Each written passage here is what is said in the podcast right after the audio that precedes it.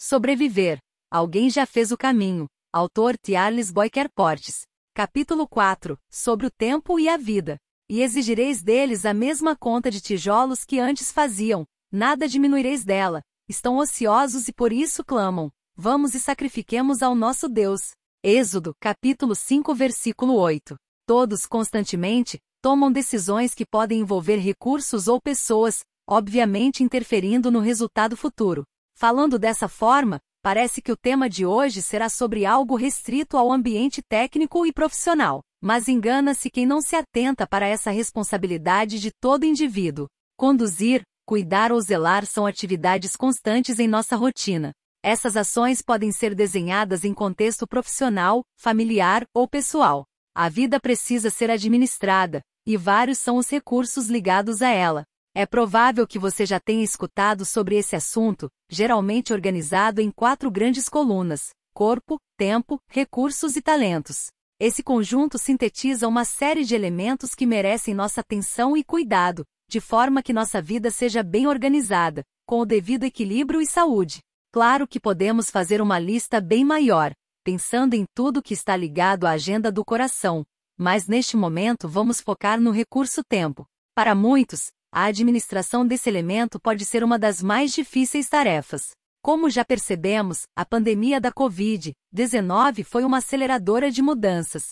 A vida, que já estava em crescente conexão através das mídias sociais, viu uma inclinação ainda mais vertiginosa. Os dispositivos digitais em uso no Brasil passam dos 400 milhões, isso falando apenas em celular, cuja média passa de um por pessoa. Os smartphones ocupam uma parte tão significativa da vida que a média de uso diário é de 4,8 horas, EPN, 2020. Não sei se esse é seu caso, mas parece que para alguns não existe vida se o aparelhinho for esquecido em casa. O objetivo aqui não é demonizar o celular, mas nos fazer pensar sobre o uso do tempo, e que isso pode estar retirando algo mais importante de nossa agenda. O texto de hoje fala sobre ocupar e esquecer. Número 1. Não há controle humano do tempo. Quando criança, as datas comemorativas parecem demorar mais do que se gostaria. Momentos como aniversário, Dia das Crianças e Natal, na perspectiva de dos que têm menos de 12 anos, parecem nunca chegar. O interessante é que o inverso começa a acontecer com o decorrer do tempo. Já notou que em nossa fase adulta o sentimento é curiosamente bem diferente? A impressão é que cada ano passa mais rápido do que o anterior. Muitos de nós relatamos que não percebemos o mês passar, ou mesmo afirmamos que o dia precisava ter mais do que 24 horas. O que mudou? As pessoas ou o tempo? Em suas divisões de hora, dia, mês ou ano, o tempo permanece exatamente igual. Sendo assim, nós mudamos. Não é possível controlar o tempo, porque ele passa. Não espera e ponto. O que pode ser controlado são as ações no tempo, seu uso e as atividades no decorrer do dia. Claro que Faraó desejava todo o tempo dos filhos de Deus e por isso, focou em algo que poderia ocupar sua agenda, Êxodo, capítulo 5 versículo 8. É importante lembrar que a maneira como usamos o tempo pode deixar explícito quem governa nosso coração. O Criador do tempo, Gênesis, capítulo 2 versículos 1 e 2, determinou uma agenda de seis dias de trabalho e o sétimo para descanso. Quando seguimos nessa direção, indicamos que tememos a Deus, adorando, aquele que fez o céu, e a terra, e o mar, e as fontes das águas. Apocalipse, capítulo 14, versículo 7. O dever de adorar a Deus se baseia no fato de que Ele é o Criador, e que a Ele todos os outros seres devem a existência. Enquanto o fato de que Ele é o nosso Criador continuar a ser razão por que o devamos adorar, permanecerá o sábado como sinal e memória disto tivesse sido sábado universalmente guardado, os pensamentos e afeições dos homens teriam sido dirigidos ao Criador como objeto de reverência e culto, jamais tendo havido idólatra, ateu ou incrédulo. A guarda do sábado é um sinal de lealdade para com o verdadeiro Deus, aquele que fez o céu, e a terra, e o mar, e as fontes das águas. Apocalipse, capítulo 14, versículo 7. Segue-se que a mensagem que ordena aos homens adorar a Deus e guardar seus mandamentos, apelará especialmente para que observemos o quarto mandamento. Livro, O Grande Conflito, página 436 e 438. O uso do tempo revela quem detém o domínio de nosso coração. Ao final de uma semana, cada dia terá revelado em sua extensão quem esteve no controle de tudo. É bom que revisemos o uso do tempo, vejamos quem exatamente está ditando nossas atividades, conduzindo nossa rota em um tempo que sempre passa e nunca espera. Não nos esqueçamos que aquele que pode definir o que fazemos no tempo será de fato o Senhor de nossa vida. Número 2. Tempo eu tenho, talvez não disponibilidade. Certo dia em uma sala de aula, depois de ouvir o professor falar sobre a grande quantidade de páginas e livros exigidos como requisitos da matéria, o aluno retrucou: Professor, não tenho tempo, pois o meu dia é extremamente ocupado.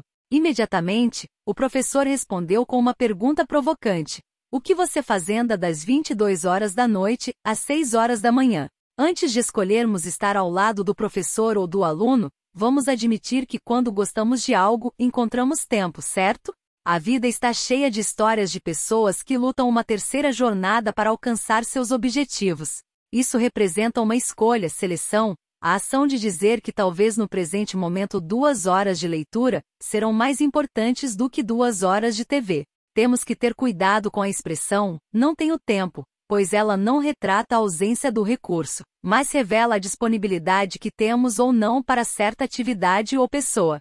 A parábola dos talentos proposta por Jesus sublinha, antes de tudo, que para Deus mais importante do que a quantidade de talentos é a disponibilidade para servi-lo. Mateus, capítulo 25, versículos 14 ao 30. Quando dizemos que a vida está muito corrida e por isso, não está sendo possível participar do culto, entenda que Faraó venceu, a estratégia deu certo. Não é a importância depositada ou o aproveitamento obtido que traz aos homens a aprovação do céu, mas a fidelidade, a lealdade a Deus, o amoroso serviço prestado, que trazem a bênção divina, bem-estar, bom e fiel servo. Sobre o pouco foste fiel, sobre muito te colocarei, entra no gozo de teu Senhor. Mateus capítulo 25 versículo 23. Esta recompensa de alegria não espera até entrarmos na cidade de Deus, mas o servo fiel tem um antegozo dela mesmo aqui nesta vida. The Signs of the Teens, janeiro de 1893. Este é um momento oportuno para pensar em nossa agenda. Quais têm sido as prioridades apontadas por nossas escolhas? Olhando para as atividades de meu dia, como está o tempo para minha devoção pessoal, família ou até mesmo para cuidar da saúde, através de atividades físicas? Talvez hoje seja o dia para rever prioridades e tornar-nos mais disponíveis para o que de fato é mais importante. É necessário nos avaliar, e quando uma necessidade for identificada, reorganizar a nossa vida de forma que caminhemos para fora do Egito, sempre na direção de um encontro com o nosso Deus. Número 3. Coloque em prática. Falando ainda sobre frases marcantes de professores, existe mais uma. A pressa não muda nossas convicções, mas altera nossos valores. A afirmação feita pelo pastor Amin Rodor é profunda, incisiva e prática. Pergunte para um auditório cheio de crentes: quantos aqui entendem que é importante fazer o culto familiar todos os dias? Dificilmente você encontrará alguém que não concorde com plena convicção, mas quando olhamos para a nossa vida, muitas vezes encontramos um lar com valores invertidos, sem um vivo altar de adoração. Não basta conhecer o que mais importa, pois a convicção só resultará em valor se for vivida. A volta de Jesus será um dia triste para muitos convictos de seu retorno. A parábola das dez virgens não fala de crentes e descrentes. Todas aguardaram o noivo, no entanto, apenas cinco dedicaram tempo em preparo. Mateus, capítulo 25, versículos 1 ao 13. Na parábola da grande ceia, muitos apresentaram desculpas. Lucas, capítulo 14, versículos 16 ao 24, e explicações não aceitáveis para o anfitrião.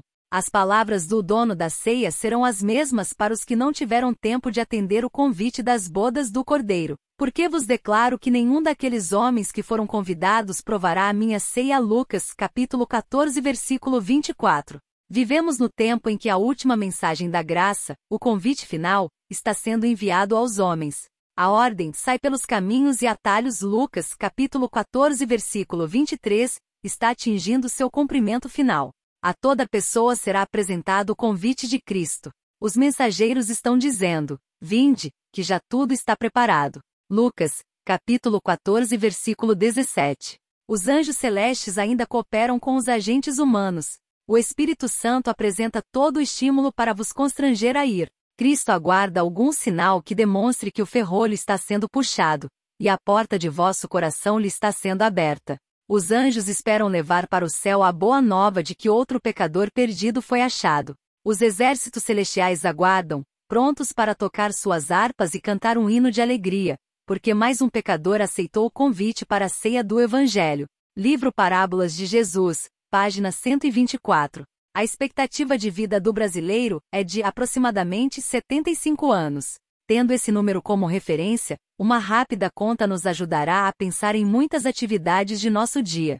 Em média, o tempo de uso da TV passa de 6 horas por dia. Isso significa que, ao longo da vida, uma pessoa facilmente poderá atingir 18 anos sentada em frente à telinha.